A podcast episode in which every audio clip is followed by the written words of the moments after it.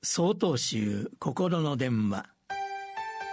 今週は右折よりまず中停車と題して兵庫県長楽寺足立随樹さんの話です。先日法事でお伺いしたお宅でのお話です。ご主人は御年75歳。頭を整髪剤でがっちり固めた大きな会社の社長さんです。いつも紳士的で会社を乗りこなす若々しいおじさんなのですが先日私にこうお話しされたのです。和尚さん聞いてください。私も早いもので75歳。高齢者ドライバーですわ。この間免許の更新で高齢者講習に行ったんです。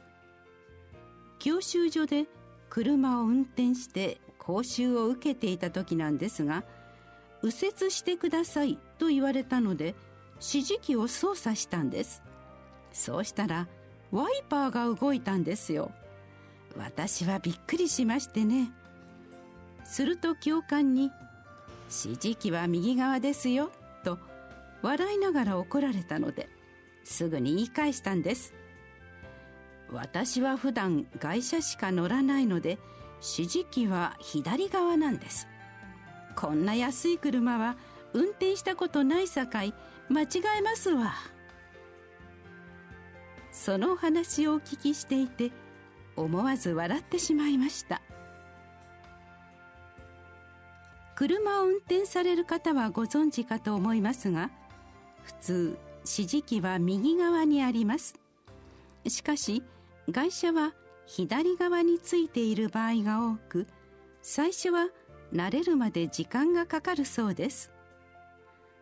安全な運転のためにも気をつけていただきたいものですが私たちの生活において思い込みで失敗したり悩み事につながったりすることはないでしょうか。